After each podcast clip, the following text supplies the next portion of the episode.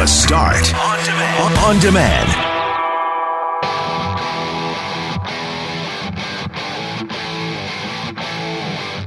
A carbon monoxide leak triggered the evacuation of a hotel on Portage Avenue on Tuesday, with 46 people going to hospital. Wednesday on the start, we found out how carbon monoxide poisoning works and if you need a carbon monoxide detector. We had a ton of rain from Tuesday to Wednesday, some places reporting up to 5 inches, that's 127 millimeters.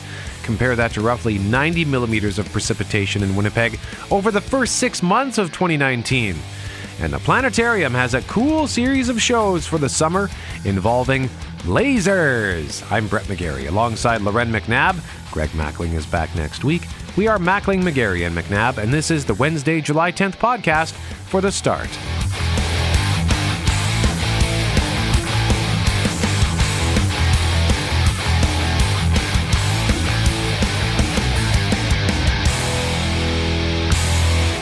It's McGarry and McNabb. Mackling is back next week. He's having a bit of a Southern Manitoba adventure. You can follow him along on Instagram at GMACWPG. Kind of a mean adventure in some ways because he was like saying he's taking his family world traveling, you know. Yeah. And then it was like Holland, Manitoba, Is that how it went down? Miami, Manitoba. It's like the old joke, you know. Oh yeah, I'll take you to I'll take you to Europe. Holland, Manitoba.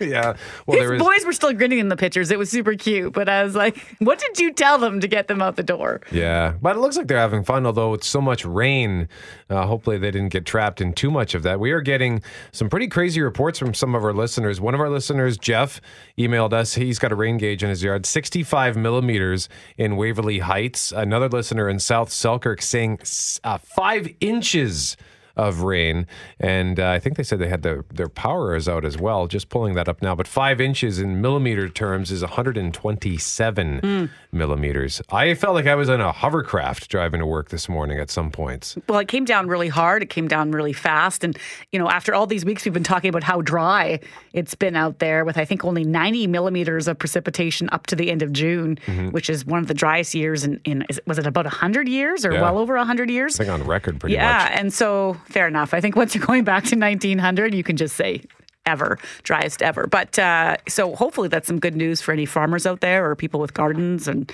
and greenhouses and all the rest. But the rain is the is the good news of the day, I think. Yeah, and just just looking across the street uh, at the park, I, like I live in Provence, and I look down at the the grass in that park uh, just in recent days, and I thought, well, it's basically as brown as it was two months ago. Like it turned green and then it went brown again. So it's the the rain. Obviously, when you get flash flooding situations or whatever, that's a pain, and it can create safety hazards. Like you drive in from out of the city. How was it this morning on the highway? you know how the roads get the ruts in them. And so when you have those pockets, you mentioned the hovercraft, the, the difference is you're going 100 and all of a sudden you hit those bad parts of the road and you Yeah. are really slipping and sliding. But no, I think for the most part, people like our- grass hurts my feet to walk on. It's so dry. So I, I even just on that perspective, the rain's nice. Yeah, so that's good. So we'll uh, get more rain totals to you throughout the morning here on 680 CJOB, and of course the big story, top story at CJOB.com, and the big the big story yesterday. Looks like some stuff happened yesterday, Oh. right after we got off the air. Yeah, pretty much as soon as we left, and we've been talking about it for the past oh,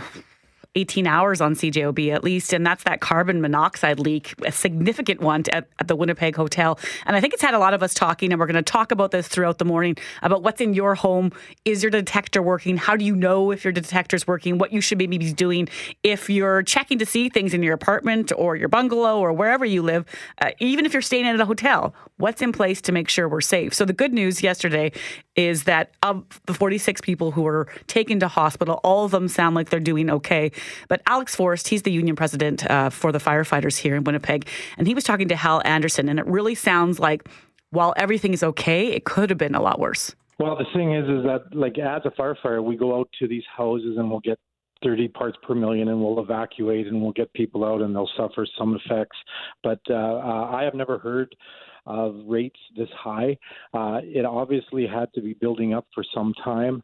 And if you look at the uh, the charts that says like within uh, minutes you can have very serious health conditions from uh, carbon monoxide of that high. And uh, what happened was the firefighters identified the problems. We got everybody out, and we initially thought that there was there were there was 12 to 14 patients that we had uh, taken out, and then the firefighters decided to put on their their breathing apparatuses and go inside door to door, and they found more individuals throughout the hotel as well, and they were able to evacuate. Now the highest reading at the hotel was 385 parts per million. Normal reading is 10 to 20, and they evacuate when they get about to 30, 40, and you can start to really feel the symptoms at I think it was 70 uh, parts per million, but 385 parts per million. 15 people were taken to hospital in critical condition, but like you said, it looks like everybody should be okay. Uh, but it could have been a lot worse had the firefighters not gone in and uh, and didn't have the equipment to detect what was going on. Yeah, we're going to have more on that at 6:35 because the idea of what these firefighters are equipped with and these frontline workers might might have been the difference maker yesterday. And I don't want to put words into the mouth of Alex Forrest or anyone else else with the department, but if you don't have those detectors on you, they had the in- instinct then or the ability then to say, okay, well, hang on, this is worse than we thought. Everybody needs to get out of here. We need to go door to door, right? And so CO is one of those things I said to you, I don't really think about. Like I always know my smoke alarm's working because I burn my toast all the time.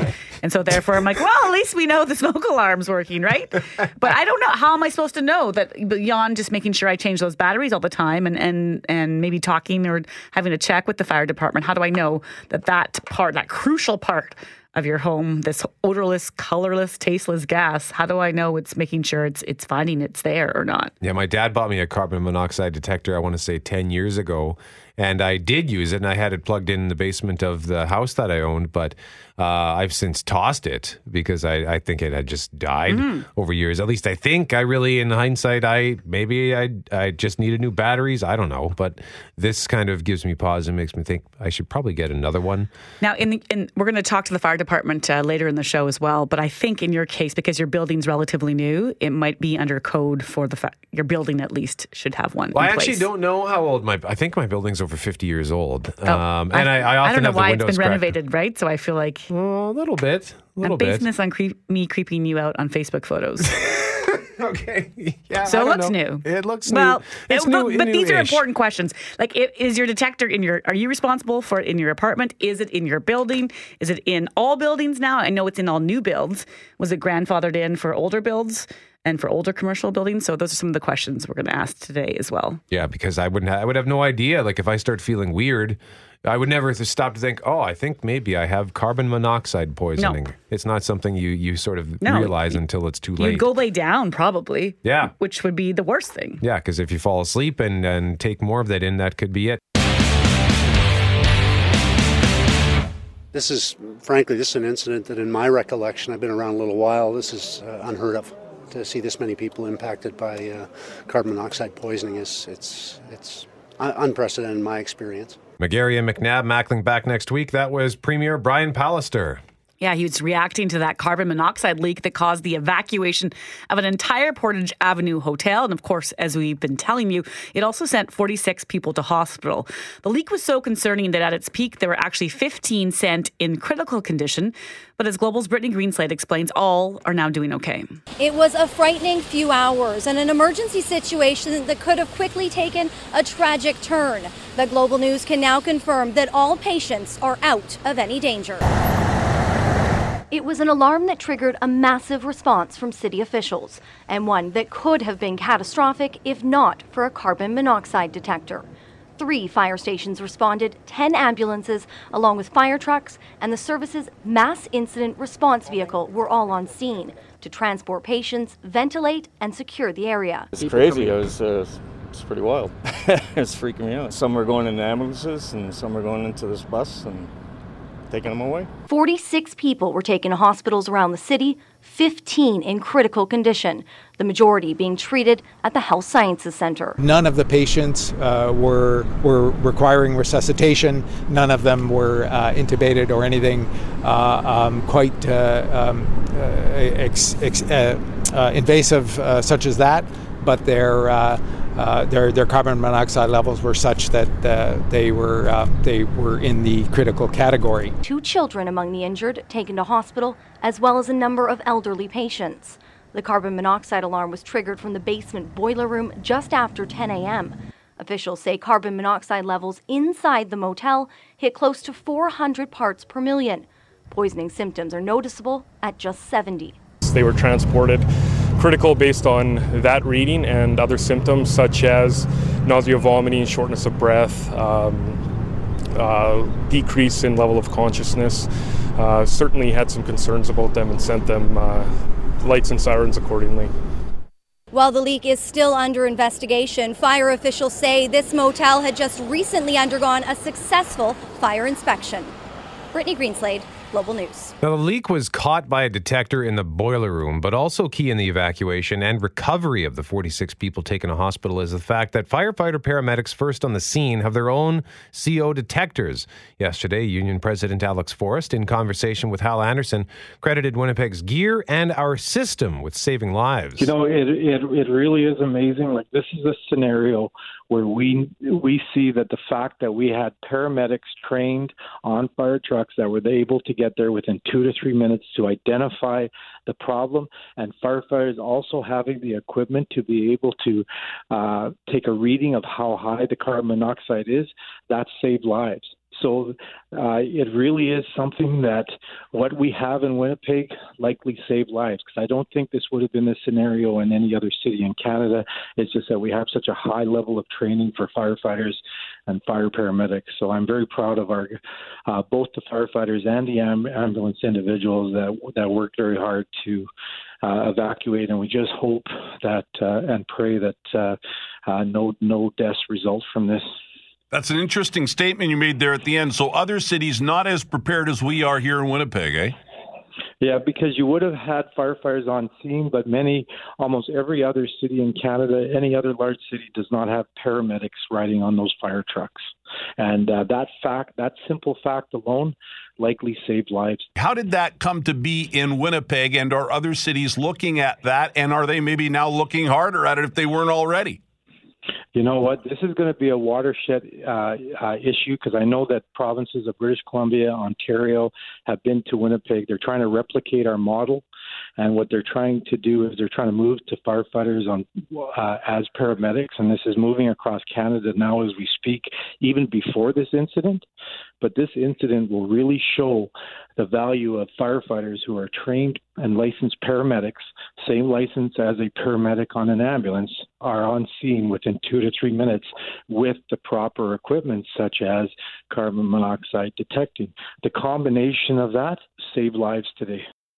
Now, this is uh, just a tremendous that Winnipeg is so well equipped for this. And here's an example of how the firefighters helped the people in that hotel. Sergei Bolshakov, watching TV in his hotel room, firefighter knocks on the door, tells him the building's being evacuated, and the Toronto man then quickly realized he wasn't feeling well, felt dizzy, and he had a headache. And because maybe he was, you know, sitting watching TV, and once he stood up, probably realized like it how many t- to what you were saying. You'd feel bad, but not know. Yeah, like how many times have you say been out, uh, had a few drinks? and you're sitting the whole time. And it's not until you stand up where you go, whoa. No, not even after the shift, I find, because you don't eat properly, right? Or you haven't eaten, and I'll go home and get up quickly and have that dizzy thing and would just assume, maybe like this hotel individual did, oh, I don't feel good. And then someone knocks on your door and says, what? Is that what had happened? They, they, they the, the, the, firefighter knocked on the door and told him the building was being evacuated. Had to get out, and that's when the man realized, okay, there is something up, and it's not. I'm not just feeling a dizzy spell or whatever. That he's actually been affected by this carbon monoxide. Also wanted to point out as well, uh, among the evacuees was a dog, and Animal Services was on scene as well to to provide care for the dog. Dog was not seriously hurt and was doing just fine after all that. So that's uh, neat too, though, that they do that. I've actually seen firefighters in the city put oxygen masks on little puppies when they pull really? them from the fire. Yeah, just because you know they're part of people's homes and their families and, and all the rest. But boy, good, great work out there yesterday. So many questions I have now about CO detectors and and what to do in my own home and what I should be asking. But fundamentally, the the good news is everyone's going to be fine from that hotel. Yeah, and with a smoke detector as well. Uh, I like I'm not even I, I wouldn't know how to test it. I don't know what kind of sound it makes because you know With your the- smoke detector or Or, your- pardon me, with- with, with a carbon monoxide Yeah. detector. Pardon me, like the smoke detector. That like I live in lived in an apartment for six years now, so the caretaker always comes in and does the test for me, and I, then I watch him do it, and then I have to sign off on it. So that's no problem. But the, I've never had a mandated carbon monoxide detectors. So yeah, wondering if new buildings, if this is something that is mandatory in newer buildings, in older buildings, maybe it's your responsibility to get your own. One of our listeners texted saying, "Brett, is your life worth less than fifty dollars? Then get a carbon monoxide detector." So I will do that, and I will apologize to my father as well, who bought me one a long time ago, and I've since uh, parted ways with it because I think it was it had uh, expired. Also, from one of our listeners, uh, had sent me a note because I had said earlier in the hour, how would I even know if it was working? Right? My, I know my smoke alarm works because I test it frequently with my terrible cooking. But the CO detector, uh, the carbon monoxide detector, has a test button. I've been told, and I'm just googling this now. So you can just push the button right to make sure it's still making the proper sound. Okay. And then, therefore, at least you know you're going to get that alert and that your batteries are functioning, which is an important thing to know because, like I was thinking last night, I don't know if this thing is working or do I have it in the right spot? Is it better to put it, uh, you know, in this case in the hotel, it was in the boiler room where I imagine you'd have more possible CO emissions. In my in my home, should it be closer to the furnace? Should it be upstairs by the oven? I don't know. Yeah, and would I for somebody like me who I can just my windows are open half the time. Maybe it's not really necessary, but for uh, if, when you go through that stretch of hot weather where the windows are shut and you've got the AC running twenty four seven, maybe that's where I need to have it. And where would I put it in an apartment? Should I have it in the kitchen? I don't know.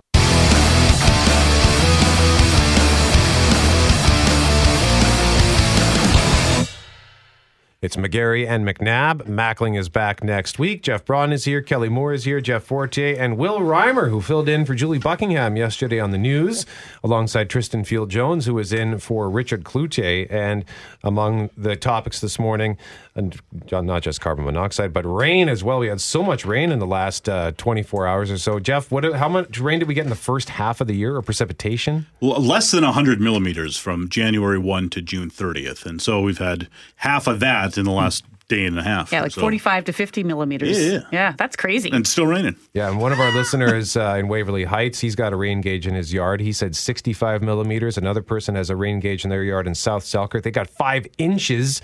That's 127 millimeters. And with Loren and I, when we were driving in this morning, we each sort of experienced, uh, like I likened my car to a hovercraft on Portage Avenue because the rain just started coming down super hard. Kelly, how was your drive in from Ticona? Uh, It wasn't bad, but there's no worse feeling than when you are sitting in your house and you thought, oh, I forgot to put the downspout down. so I go because my wife does daycare, and I it, when the weather's nice, I, I don't like to leave it down because the kids, you know, trip on it and that sort of thing. So I have to go out there in the pouring rain and put the thing down. Meanwhile, there's this pool of water by the corner of my house, and I'm just praying, please don't flood the basement. Oh God! well, but so uh, that got me wondering about getting like. Thankfully, we were on Portage Avenue, and it wasn't raining too hard where we had to pull over. But I've been on the road a few times where I w- feared for my safety. Yeah. So I just was curious if you guys have ever encountered something like that. Anybody? Well, I, yeah, I've uh,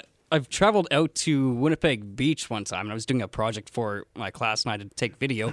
And I was coming back uh, on Highway Nine from Winnipeg Beach back to Winnipeg, and this was in the winter, and it just came down. I couldn't see anything to the point I had to pull over and just wait it out. And it's scary, especially it's so slippery, and you can't go the speed limit, obviously, uh, especially on a highway. Yep. So it's just it, it's freaky, man. Well, then a couple of things with that. A, when you pulled over, like, were you even able to see where you were pulling over? barely like you can you couldn't see the the headlights or the tail lights of the car in front of you uh, so you just had to make sure you're right over and uh, but everyone was pulling over It well, the rain can be like a whiteout. yeah Oh, yeah. oh yeah absolutely Yeah, that's a scary thing. I remember driving back from St. Pierre-Jolys, which I think got uh, 85 millimeters of rain yesterday, like in that 1st wave.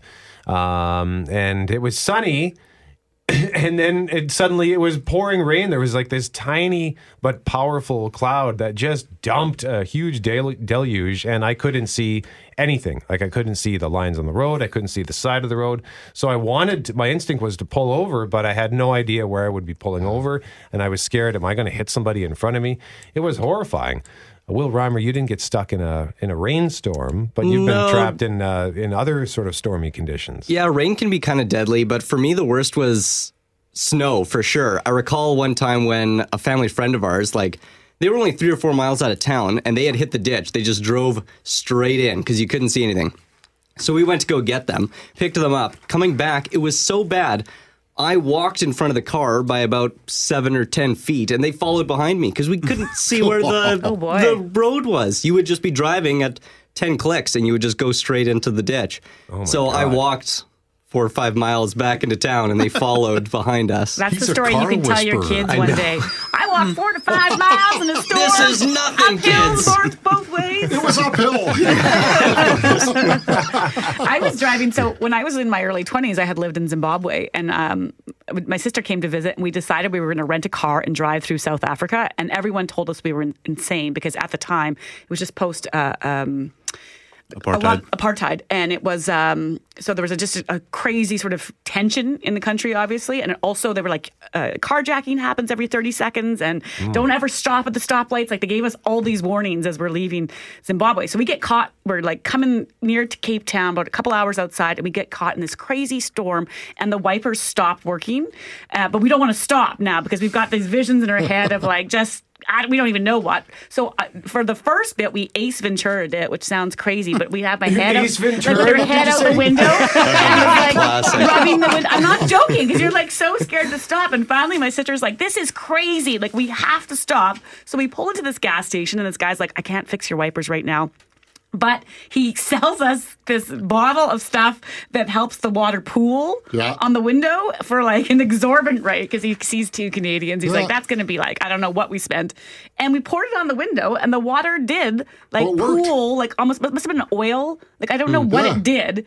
But it got us through safely. Safely. That whole trip, we had like what we called our angels that would just show up out of nowhere and sell us random things or help us out. But it was terrifying, largely because we, we were like, we can't stop. We'll die if we stop. We're gonna die if we keep going, but we'll be dead, deader if Oh, we stop. God. All of a sudden, my story of having to pull over coming home from Neepawa I'm sorry.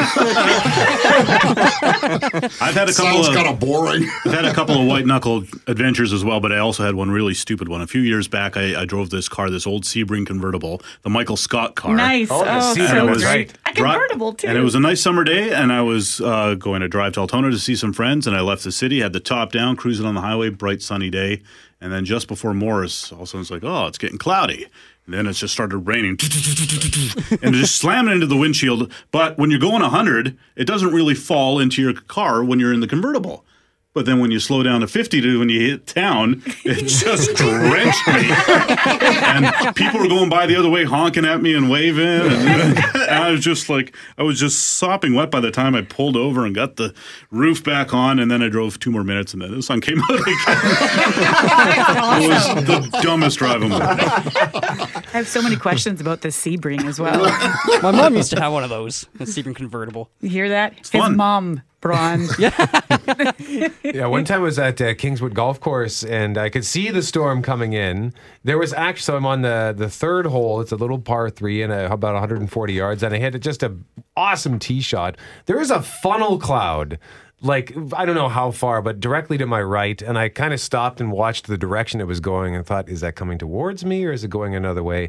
So it was going another way. So I said, "Okay, I'm going to keep playing because I got to go get my birdie." But on the next hole, that's when the rain caught me, and I had to just hide in this. Thankfully, there was like this old tin shelter, uh, but it sounded Well, like that's it a safe place feel to be when the lightning comes. Yeah. so the place with the tin roof, yes, that's where you'd recommend. That, yeah, that's that was, that's all I had. Thank you.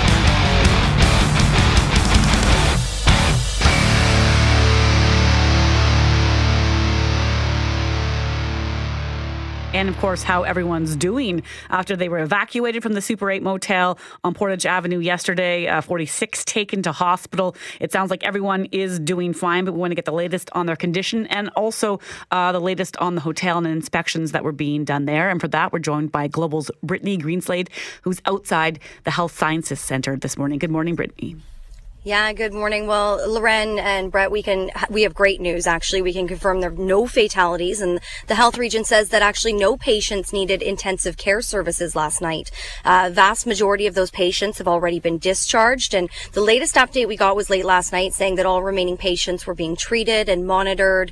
Um, but we do know that nobody needed to be admitted to the hospital, which in a situation like that, it, it, like this, is quite remarkable. Uh, 52 people and a dog inside that Super 8 motel when that carbon monoxide alarm was triggered. 46 people rushed to hospitals around the city. We know this included two children that were taken uh, here to the Health Sciences uh, Center, the Children's Hospital. And uh, we do know a number of elderly patients were actually brought in to the hospital as well. Now, last night we spoke to a number of patients who had been released, including uh, at least two who had been in critical condition. And one man who tells us he was still feeling the effects hours later, but what he really remembers is that knock on his door yesterday morning.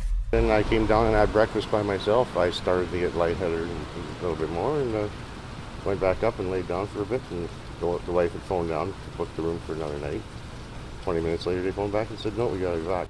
I was just still just lightheaded, so I sat down on the curb. after a few minutes, the uh, EMTs came along and said, now we want to get your levels too. So as soon as they checked my levels, they threw me in an ambulance and took me to the hospital wanted to ask you, Brittany, about that because we were saying this morning, you know, that feeling of lightheadedness, I don't think would prompt anyone or most people to think, oh no, I might be in having a carbon monoxide exposure or po- poisoning, right? Because it's such an innocuous symptom.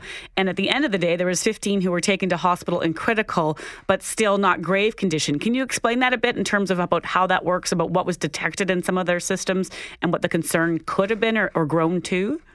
Yeah, Loren. Well, the thing is with carbon monoxide poisoning is it's colorless, it's tasteless, it's odorless, and that's why it really can be fatal. And you do just become lethargic. You become tired. You might get a headache, a little nauseous, a little. Uh, you you can be, uh, have vomiting as well, and, and and pass out. We know that some people did have those symptoms, but you might just think you're starting to feel sick or getting the flu. That's part of the problem of why this can be so dangerous. Now, one of the key things here, not only that carbon monoxide detector that was in the hotel, was that that Winnipeg Fire Paramedic Service members actually carry CO monitors with them. So what this means and what was used yesterday is it's a pinprick uh, on one of your fingers and it tests the blood level, uh, the carbon monoxide levels in your blood. And that's why those 15 people were deemed critical because the levels of carbon monoxide that were found in their blood were in that critical level um, stages. And that's why they were brought in. We heard from officials yesterday that they weren't expecting any fatalities. A lot of people brought in under an abundance of caution because, as we know, uh, it, this can be fatal. And that's one of the problems here colorless, odorless, tasteless. It, it sneaks up, it's the silent killer. You mentioned the detectors that the firefighters had, and then, of course, the one at the hotel. So it was in working condition and it did what it was supposed to yesterday in that boiler room, obviously. Absolutely, it's uh, it's connected to um, an alarm and a monitor, and it actually alerts officials as to uh, when that hits a certain level, and that was in working condition, and that is what possibly saved a ton of lives in this situation. It alerted officials; they were able to get inside that motel, get people evacuated, get them outside, and get them the help that they needed. And we also heard from fire officials a lot of equipment that was used, um, their their MRV that was able to transport a dozen patients to hospital at a time, as opposed to an ambulance that could only take take two. So really key um, pieces that all came together, thankfully, for the good yesterday. Now, the carbon monoxide uh, detector, we're just curious to know, like, do we know what caused this situation to happen? That's the one thing that's still under investigation. We do know it was in the boiler room, and that is what uh, the officials are focusing on right now. An exact cause has not been released at this point. Uh, hoping to get a bit more information on that today. All right, Global's Brittany Greenslade outside the HSC for us this morning, where the good news is everyone expected to do just fine after that carbon monoxide leak yesterday at the Winnipeg Hotel. Thank you. Thanks. Bomber tickets up for grabs in our next segment, and we're going to talk more about this situation throughout the morning at 7:37. We're going to talk a bit more about how does carbon monoxide poisoning work. We're going to speak with an assistant chief of the Winnipeg Fire Paramedic Service about carbon monoxide detectors. Where are they required? What can you do to prevent poisoning? Many of our listeners texting us because Loren and I were just chatting, like, where should we put it in our home? Do we need one? I live in an apartment. Do I need one? I don't have any gas appliances in my suite, but there is a gas gas pipe on the side of the building. So does so is it safer for me to have one anyway?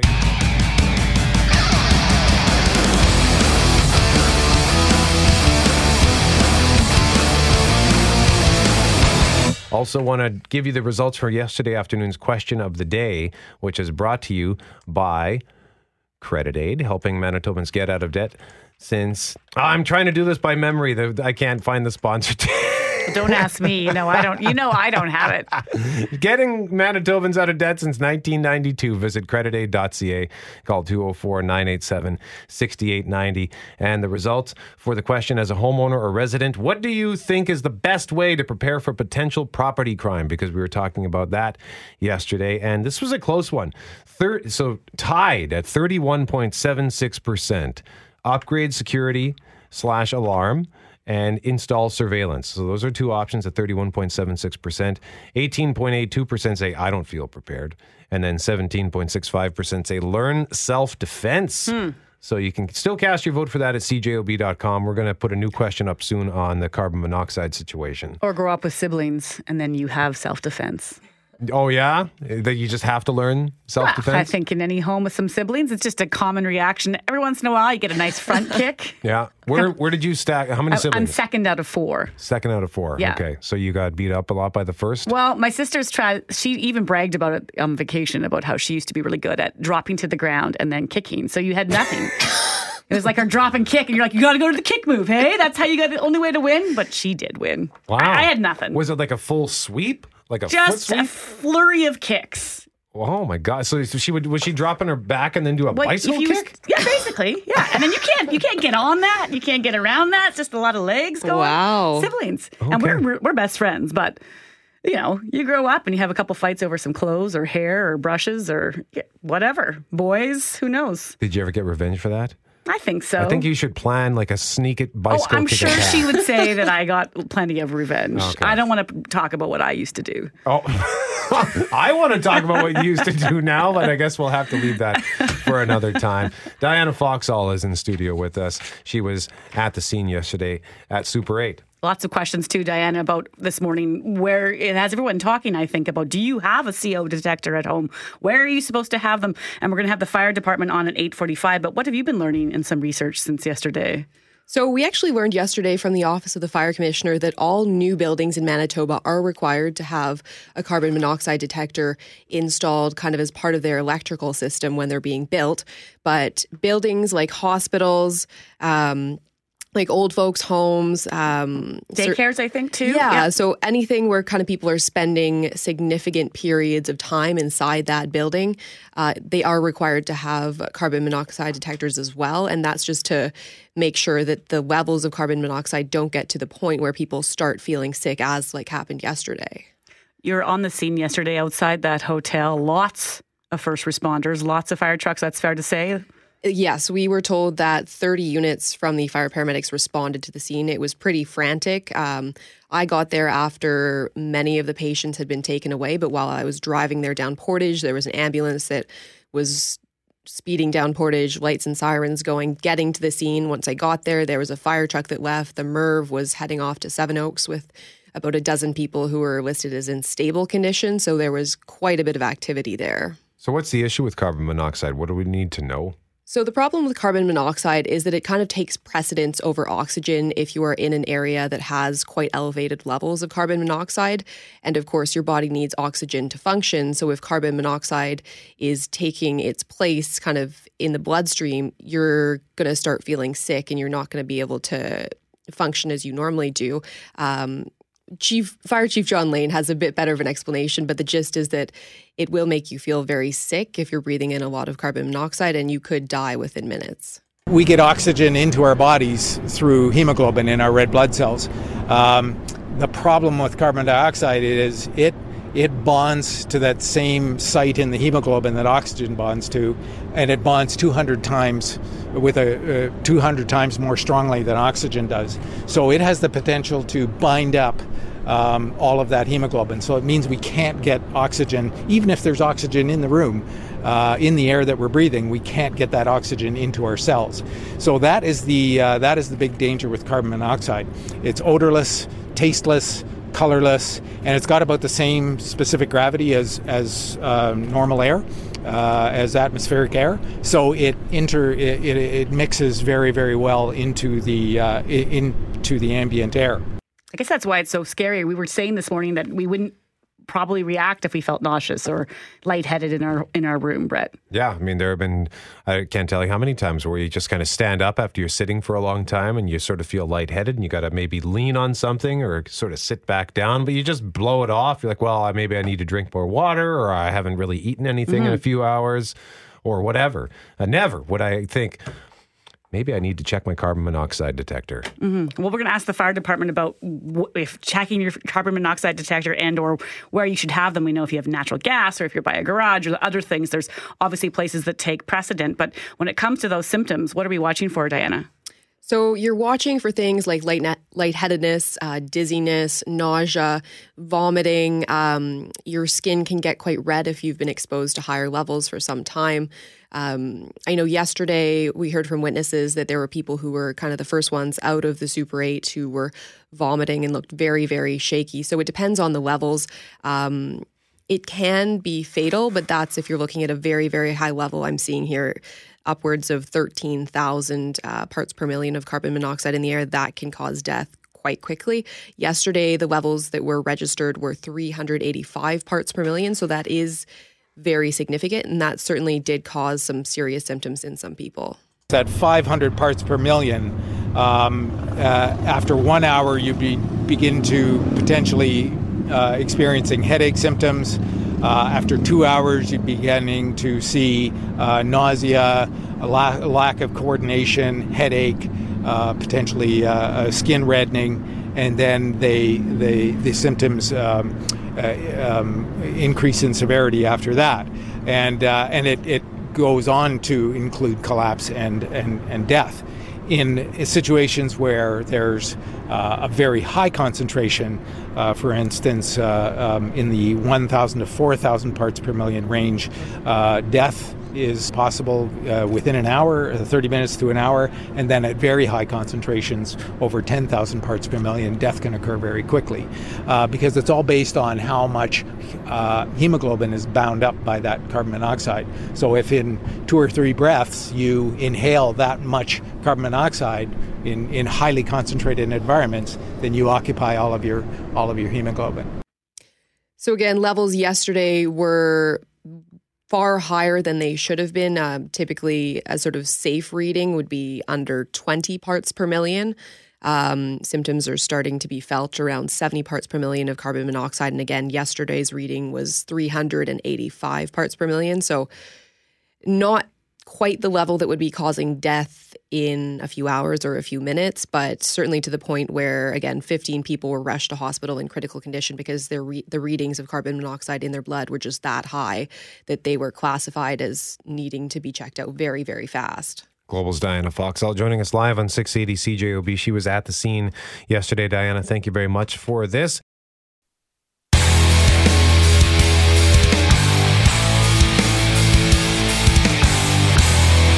The aggregate price of a home in Winnipeg is up 4% over last year. Yeah, that's according to the latest Royal LePage report. And we want to kind of dive into some of those numbers and explain them to you further. So we're joined by Michael Froese, managing partner of Royal LePage Prime Real Estate. Good morning, Michael. Good morning. Thanks for having me. Well, thanks for coming on. What what in these numbers jumped out for you as something that should be as a good news scenario for Winnipeg homeowners?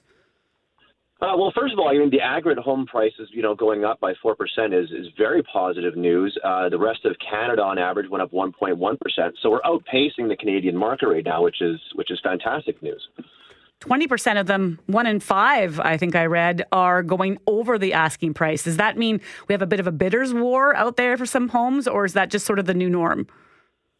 Uh, well, for some homes, yeah. I mean, for one out of five, I, I was looking at it last year. Uh, we were actually closer to about 27, 28 percent of homes uh, during the second quarter were receiving, um, you know, we're selling their homes for over list price. So that number has softened a little bit, but that just again speaks to, um, again, the, the diversity of the market. And depending where you are, um, you know, multiple offers could happen on your property. But keep in mind, it's about 80 percent of them don't see that. Now, as far as millennials go, one of the things you've cited in this report is that millennials are especially active in the first time home buyer market. But we've been hearing for weeks and months now that uh, millennials are having a hard time getting into the market. So, what makes it so unique in Winnipeg? Well, the affordability is is you know first and foremost when it comes to um, you know the millennial market. Uh, you know when they you know paint Canada and Canadian millennials with a, a you know a very broad brush and. Uh, in certain markets, absolutely. I mean, Toronto, Vancouver, like, dear Lord, I don't know how you would get into that market, you know, as, uh, you know, being 25 or 30 years old and needing to save up, you know, $150,000 for a down payment. Uh, you know, that's, that's a big ask. But in Winnipeg here, I mean, we still have a lot of choice markets where you can get good homes uh, in, in good neighborhoods for a reasonable price. And uh, so, no doubt, it, it's tougher than hey, you know, when I was uh, buying my first home, definitely the prices were a lot softer. Uh, but at the same time, compared to a national, and especially if you take a step back and look at the global scale of things, Winnipeg is a bargain. And uh, we have a great city, and we have some really great neighborhoods offering, um, you know, very uh, attractive options for buyers. One of those bargains might be condo prices. So the average home or the median price of a two-story home is now $337,000. The bungalow is $286,000, but the price on condos has slipped slightly about 2.1%. What's that tell you about the condo market? Well, the condo market has been it's been a tough couple of years for the condo market. Um, you know, I call this you know it's turning around a cruise ship, right? Where it's uh, you know it takes a long time for it to turn around. And looking at you know first quarter, even there was actually a nine percent decrease in condos. So the fact that we're you know just under uh, we're just a little bit in the negative uh, for condos speaks to the slow turnaround there. Uh, so yeah, definitely condos have um, right now. There's more condos on the market than in the history of Winnipeg. So there's a lot of choice for buyers right now. The other thing with condos, though, I mean, the average price might be um, you know lower, but when you factor in condo fees and things like that, um, you know, some people will opt for to have um, a detached home uh, because sometimes the carrying costs uh, end out being the same.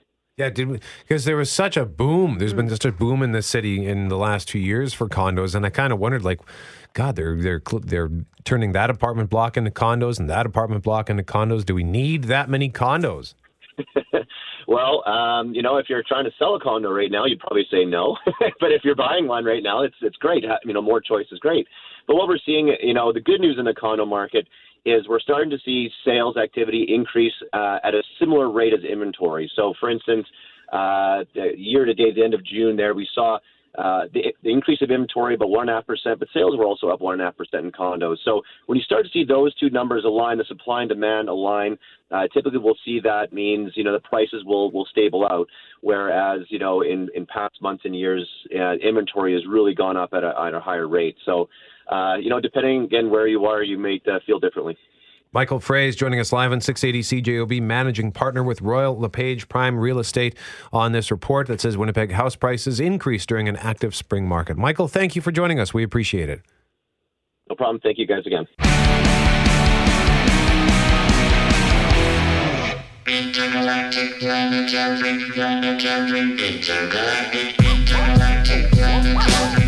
It's McGarry and McNabb. Mackling back next week. Jeff Braun in the news booth likes the Beastie Boys, and our next guest likes the Beastie Boys. But before that, Loren McNabb, let's set it up. Well, we're going to bring Sherri Rollins, city councilor, in in a second to discuss the latest development into these city inspectors. As we know and have been talking about for months, we have this undercover video of sorts that was pulled by a group of concerned citizens who said city inspectors weren't doing their job. They made all sorts of allegations of wasting time the job, going to restaurants, and all the rest. Well, an interim report was made to the Executive Policy Committee at City Hall yesterday, and that's led to some suspensions. Here's Angie Kuson, the city's Director of Human Resources. The inspectors have since been put on leave without pay pending the outcome of the investigation.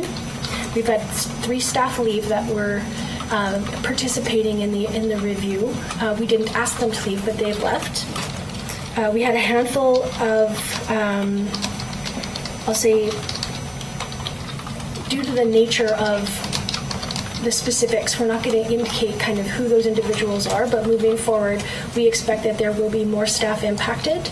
So three have left uh, during the investigation on their own volition, on their own choice. Three suspended without pay, and they expect more disciplinary actions in the future. Sherri Rollins is the city councillor and member of the executive policy committee who was at that meeting yesterday. Also a big fan of the Beastie Boys, Brett. That's right. That was uh, the request last week when we had her on. Was today's musical selection to your satisfaction, councillor? You know, it was. And good morning. How are you two? We're good. We've got lots of questions about what came out yesterday because it was such a busy news day. Of course, all sorts of things going on.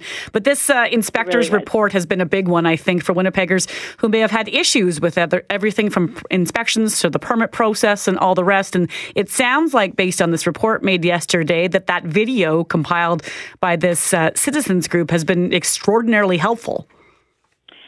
Yeah, I think it's really important to um, say that this was really unprecedented for any board member across the city. This was a verbal report at the Executive Policy Committee yesterday on a preliminary look into the the investigation that's happening um, following the uh, allegations of employee wrongdoing and those those grainy videos that Winnipeggers uh, have seen on their television that they find so concerning, and they're literally writing into city councilor offices, really concerned about.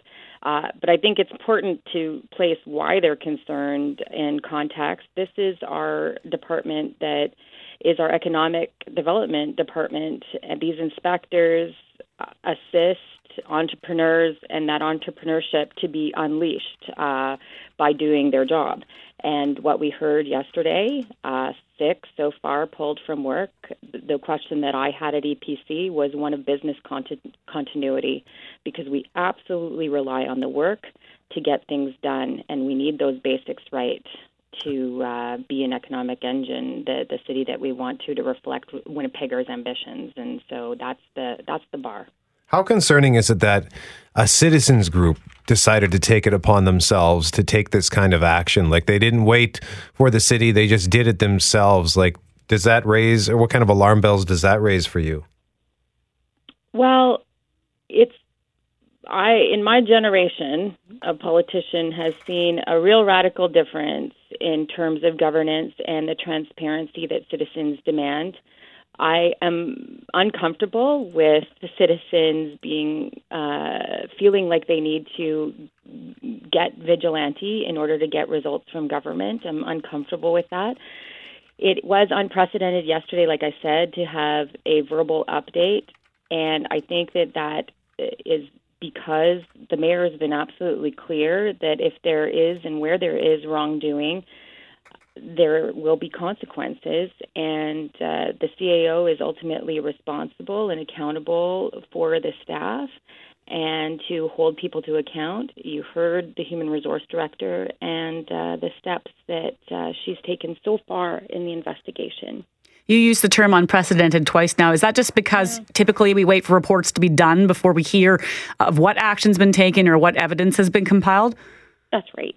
Yeah, that's right. And and this was, uh, you know, it's not often that you see this grainy video, and uh, you know, as you described, and uh, the process is usually you do an investigation, and the investigation is concluded.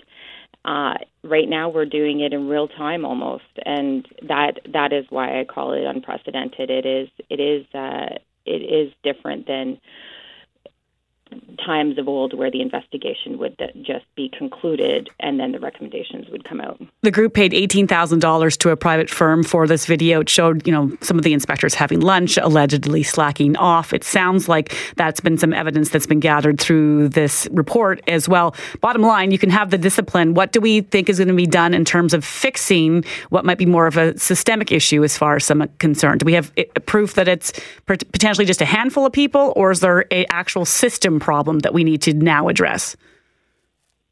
Well, I mean, we we didn't hear a good report, right? We heard six so far pulled from work.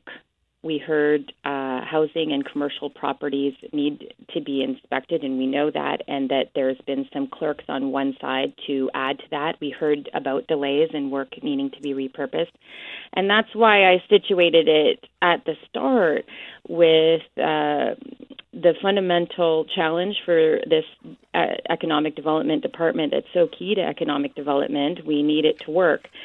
It was a good part of the report where Angie Kusan, our director of human resources, detailed some of those active measures that they were taking that we will hear more about in the final report. But at the heart of this, this needs to be a department that's there for our business community, our homeowners, and generally people don't want to know how the sausage is made. They just want to eat it. And so that that's if you're an entrepreneur in this city uh, we need to do better and i think that's the message you need to hear from a counselor that sees you uh, that sees the imperative of your business and that sees your wait time. And i am hearing from people that are concerned about that, and I expect to as the investigation continues and in, until we have the human resources that we need doing the job that we need them to do. Sherri Rollins, counselor for the Fort Rouge East Fort Garry region and member of the Executive Policy Committee. Thank you very much for joining us this morning. We appreciate it. Well, that's my pleasure. I'm also the proud chair of Protection, Community Services, and Parks, and thinking of our first responders who did a wonderful job yesterday. Winnipeggers need to buy carbon monoxide detectors. I love a good creative headline, and this one caught my attention yesterday from Red River College. The headline reads Girls just want to have fun Demental Skilled Trades Training. Red River College welcomes 30 eager learners on campus for the 13th annual GET Summer Camp, spelled G E T T. So, to tell us more about this, we're joined live on 680 CJOB by Aubrey Dirksen, who is an instructor of cabinetry and woodworking at Red River College. Aubrey, good morning to you. Good morning. So, what is the Girls Exploring Trades and Technology Camp? So, this camp is a really great opportunity for these uh, 12 to 14 year old girls to get their hands on some of the tools, to, to walk into some of these shops that might look intimidating, um, and to really get exposure to some things that maybe they wouldn't consider um, as a potential future option for themselves. You know, in so many ways, I'd like to think we've come a long way in the different careers women might choose or that might be encouraged to go into. But when it comes to the numbers and what we're seeing with women in trades, are we still at a fairly low percentage, Aubrey? Um, I'm not entirely sure on the exact numbers. I know in my trade, it's it's a fairly accessible trade to females. I think because of the the visible creativity that you can see in woodworking and cabinet making. Um, you can go online and see all kinds of really neat things that people have built with wood. But I think it's a little bit more obscure when you get to things like plumbing and pipe fitting, um, maybe welding, even um, electrical. It can be a little bit more tricky for girls to see themselves in that trade. So I think those are um, growing. I definitely see more girls in the trades area in the hallway here than I used to, um, but we're still climbing slowly. What are the what kinds of things are they going to be building and doing while they're in this camp? Okay, so um, we start out with a piece of pipe that we put together with different fittings in the, the piping trades shop. Um, and then we go over and we hit automotive paint shop, and um, the girls get to paint their uh, lamp uh, different colors, whatever they want. Um, yesterday we were in sheet metal working on the shade, so it kind of looks like a, a Pixar lamp, that kind of shape. Um, they make it out of copper, and they get to design some of the the elements of how that looks. Um, we built a wood base for it, and then tomorrow we're going to be putting a drawer in there, and they get to CNC a drawer front with their name on it um, over in our CNC lab. Um, today they're actually also going to go over to robotics, um, uh, welding, try out the robotics and welding simulators, and then um, tomorrow they actually get to go over the outdoor power equipment mm-hmm. shop and maybe even sit on a motorcycle and try that out. It's over on the dyno, so they won't be, you know, hurting themselves or going anywhere, but um, they can see how that feels and this take apart a motor. Fun.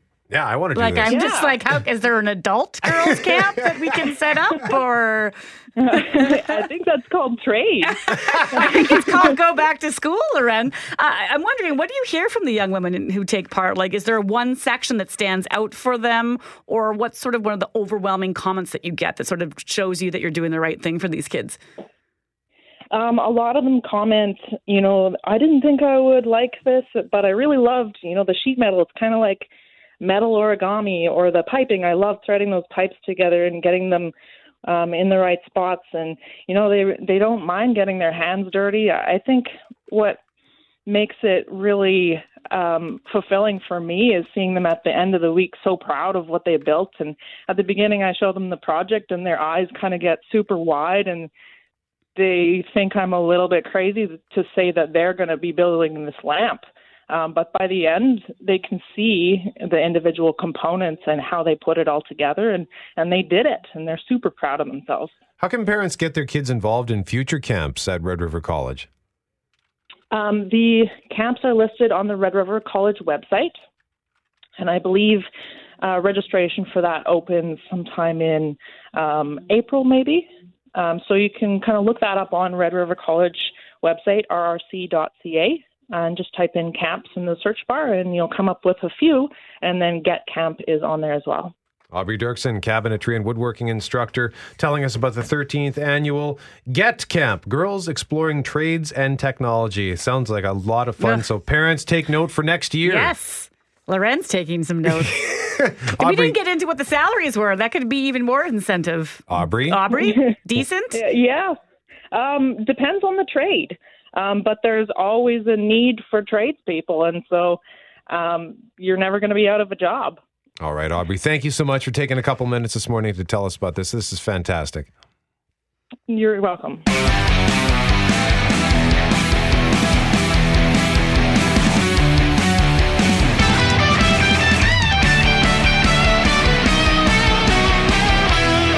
It's McGarry and McNabb Mackling back next week. Question of the day at cjob.com brought to you by Credit Aid, helping Manitobans get out of debt since 1992. Visit creditaid.ca, call 204 987 6890.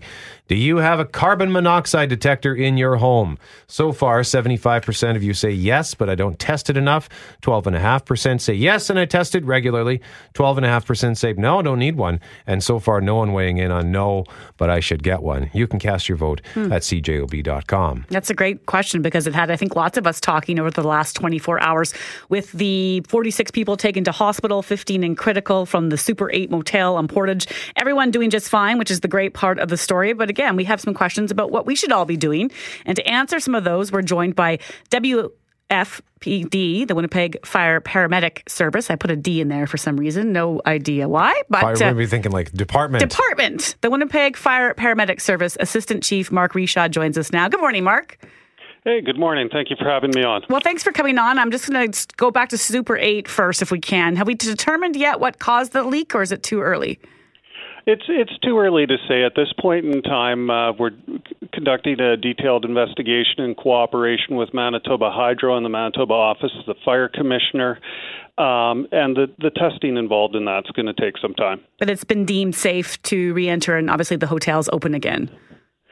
Uh, that's correct. All the uh, potential sources of uh, ignition have been turned off. The the gas is shut off to the hotel for the time being, and so it has been allowed to uh, reopen. So, who needs a carbon monoxide detective? Like, does everyone need one? We we all need to be protected by a carbon monoxide uh, alarm, particularly when we're asleep. So, like, uh, let's say uh, I live in an apartment. I don't have any gas appliances in my home, but there is, I believe, a gas pipe on the outside of the building. I'm not sure what it's for, but because I don't have any gas appliances in my suite, do I need one? You know what? Your your building requires uh, it, your building should be protected by one because it does have a fuel burning appliance in it, and it also may have the capacity to circulate the that gas.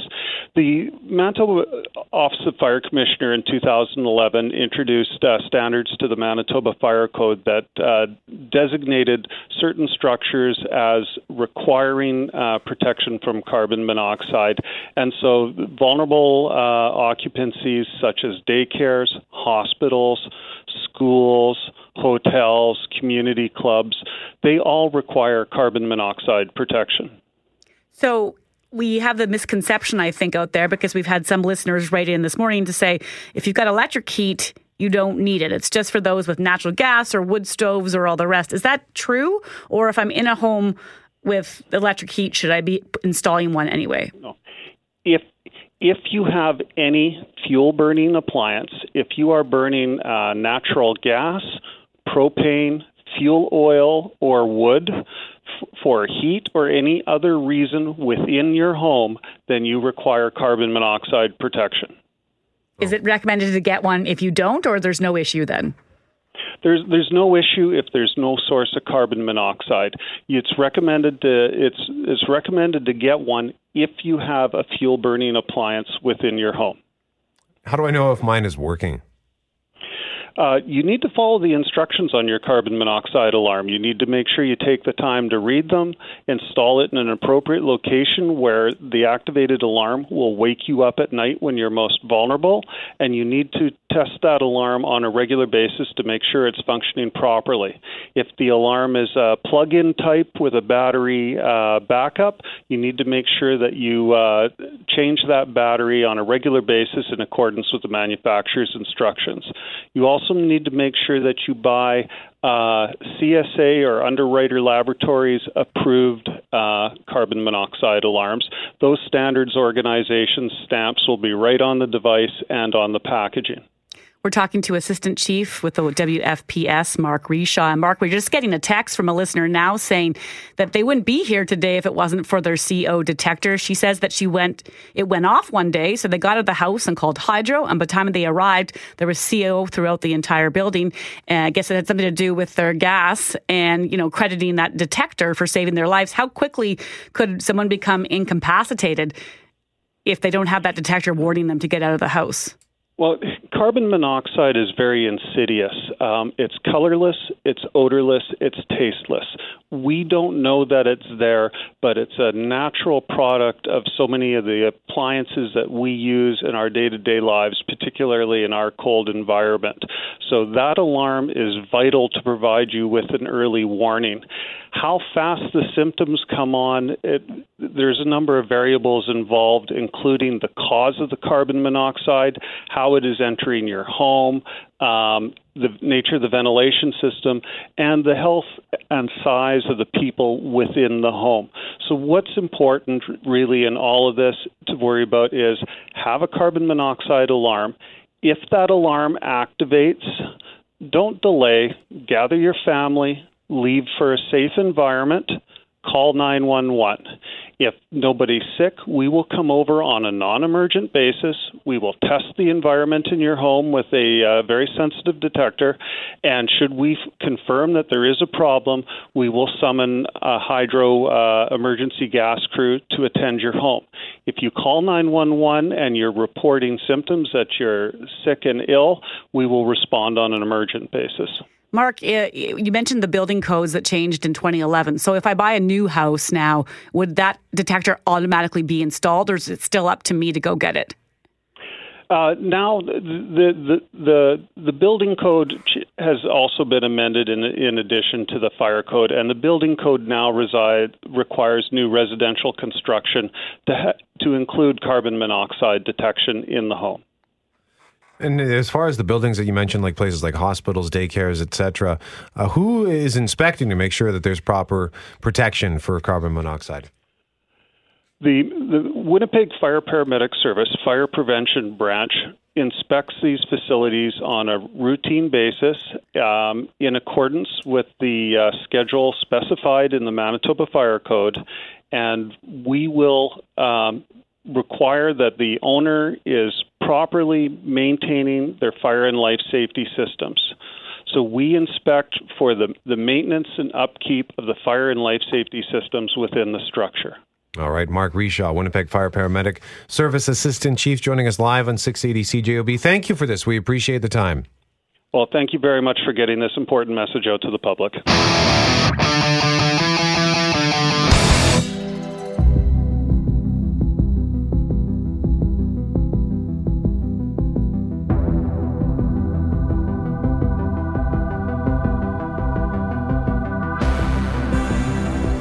Playing the Stranger Things theme song.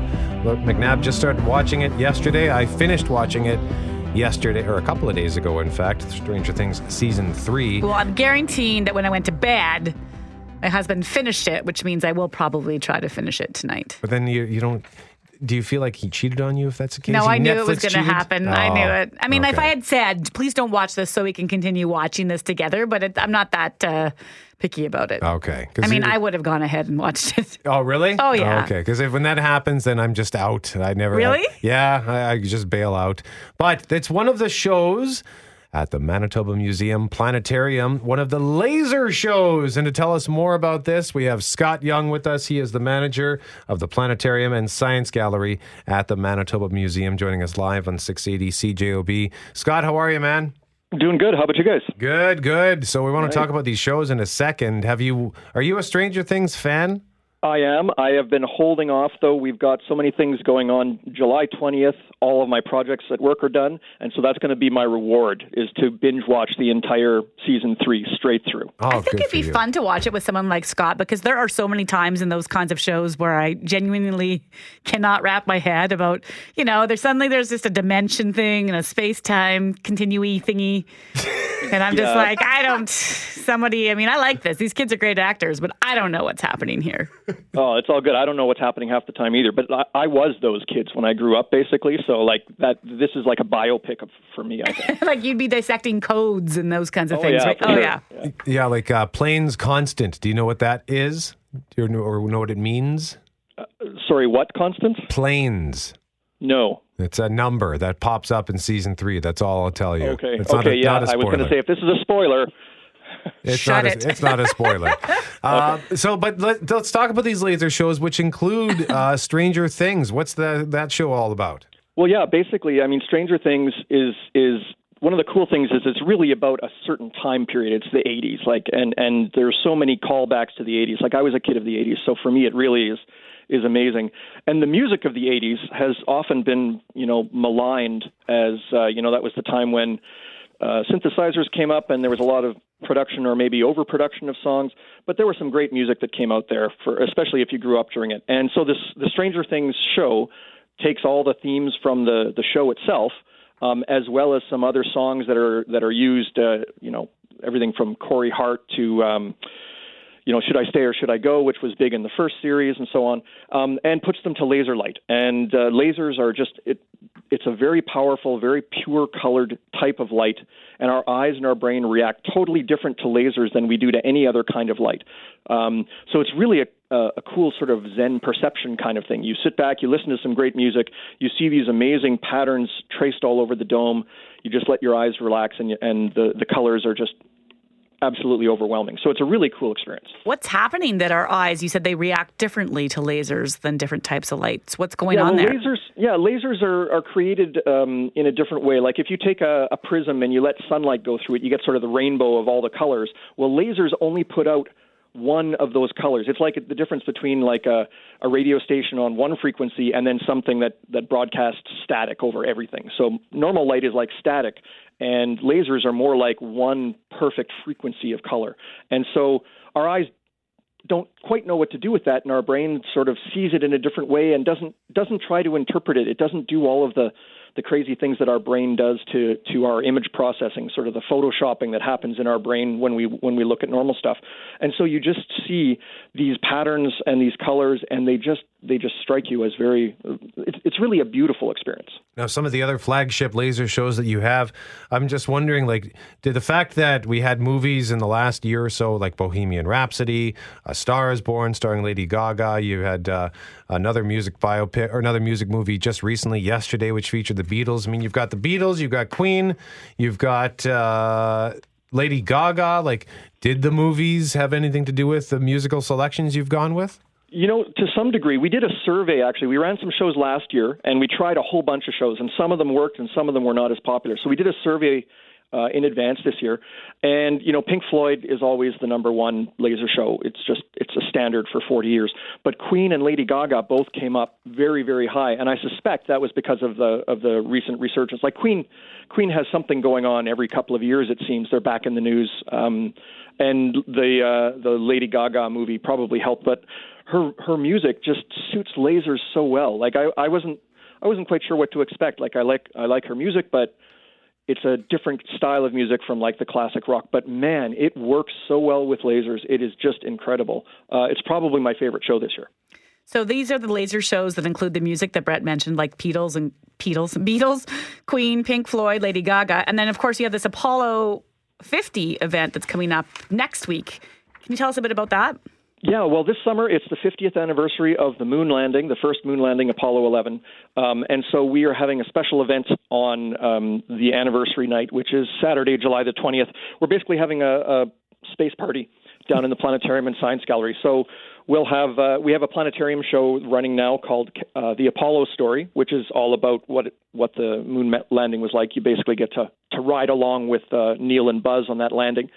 But we also have, um, excuse me, we also have uh, a, a DJ and a bar in the science gallery, and we're going to have special presentations on the the moon landings. We've got a display of a bunch of Apollo um, models, and we've even got a full scale um, lunar module selfie station that you can get in and sort of, you know, take a picture with you and Neil Armstrong going to the going to the moon kind of thing. Lots of fun stuff, and it's it's it's one of our after hours uh, adult oriented events. So there'll, there'll be food and, and drinks and things like that. So it's just a, a fun excuse to celebrate space and science and, and look forward to what we're going to be doing in the future. Sadly, one of the things that caught my eye, Brett, was the photo attached to this press release, which is, of course, two people standing there holding drinks. And then I scrolled down, I was like, ooh, there is a cash bar. So in case yeah. you didn't have folks at the moon landing, you got this. yeah, exactly. Well, and, that, and that's the thing. I mean, a, a lot of people come to see the museums sort of during regular hours, but there are a lot of folks that would rather, you know, just come later in the evening, sure. grab a glass of wine or something, and just sort of chill out and turn it into more of a social event. It's it's not all about you know education and science and hardcore stuff. That can be the background while you just have. If you've ever gone to a party where there's that really cool person that has all these great stories, we're just trying to be that person and host the party, and then you can come and have that experience here. And you're playing music from the 60s and 70s. Uh, will people be able to dress up if they want and drink, dress in yeah, costume? you know, we we are encouraging people to come in costume, either in some kind of space costume or you know, 1969 was was uh, a certain fashion aesthetic. I think that uh, is would be pretty fun to dress up in. So. I'm not quite sure what I'm going as yet, but uh, I suspect that it might have some hippie kind of uh, clothing involved. Well, the, Go ahead, Laura. Well, if he starts watching Stranger Things soon, the season three, I said to Brett Scott that they really inspired me. like some terrible, terrible 80 choices there. Like I just couldn't get over. Like I, I can't, I can't stop laughing about some of the stuff that we used to think looked good. So. Oh, I know. The 80s were kind to no one in the pictures and things like that. I went back through my yearbook and, and just just the hair alone was enough to make you laugh. But yeah, I had a. You remember Grand Beach Club? Oh yeah. Oh yeah. Do I? Yeah, the, the, the tie dye I don't think popped up in Strange Things, but yeah, I was uh, had a very uh, like a sky blue. Yeah, so did I. White Grand Beach Club sweater. Uh, I always wanted a black and white chip and pepper, but I ended up at the Grand Beach Club, which was okay. It was a good sweater. Okay. But uh, before we let you go here, these so these laser shows like uh, are they the schedule on the website manitobamuseum.ca has shows on Friday and Saturday. Is this for the rest of the summer? Yeah, we're running all summer, and uh, the same as uh, most of our activities for the moon landing. We'll run all the way through uh, summer, and we're open seven days a week um, during the day, and then Friday, Saturday nights for lasers. All right, laser. Show us more information at manitobamuseum.ca. Who programs the lasers, by the way, Scott?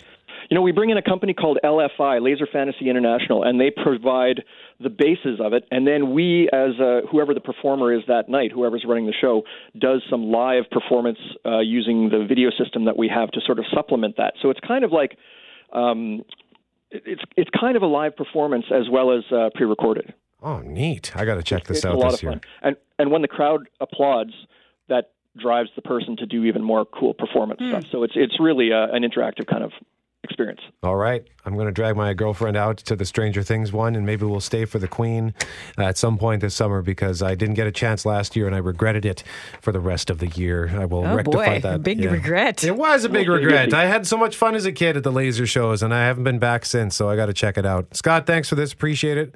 No problem. Have a good one. You too. Scott Young is the manager of the Planetarium and Science Gallery at the Manitoba Museum. Again, you can get more information on the laser shows at manitobamuseum.ca. Jeff Curry is going to join us in a moment, but before that, we gave away and qualified our next contestant for four for four. The grand prize we're giving away on Monday, July 15th is three rounds of golf and a gift card for 500 bucks for Pinawa Golf Club. But each qualifier also will get a round of golf for four people at Pinawa. Will Reimer, who is today's winner? Our lucky winner today was Jarrett Gray, who knew the correct Gray. answer. Right on, Jarrett Gray. Congratulations. And the question was what was, in what state was the golf course that recently was circulating in the news as having been scorched by lightning? There was a picture of a green that just looks scarred by a lightning blast. It was in Montana. It was Sidney, Montana. So, congratulations, Jarrett. We have two more qualifiers for this week and then the grand prize on Monday. Jeff Courier joins us after we check your forecast in three minutes on the start. Hey, thanks for listening to the Start Podcast. We are available on Apple Podcast, Google Podcast, wherever you find your favorite podcasts. Subscribe now and never miss an episode. And if you like what you hear, rate the show, tell us what you think. And hey, even tell a friend about the podcast. Be sure to follow us on Twitter and Instagram. Greg is at GMACKWPG, that's G M A C K WPG. I am at Brett McGarry, B R E T T M E G A R R Y. And Lauren on Twitter is at McNab on Global and on Instagram at McNab on CJOB. Talk soon.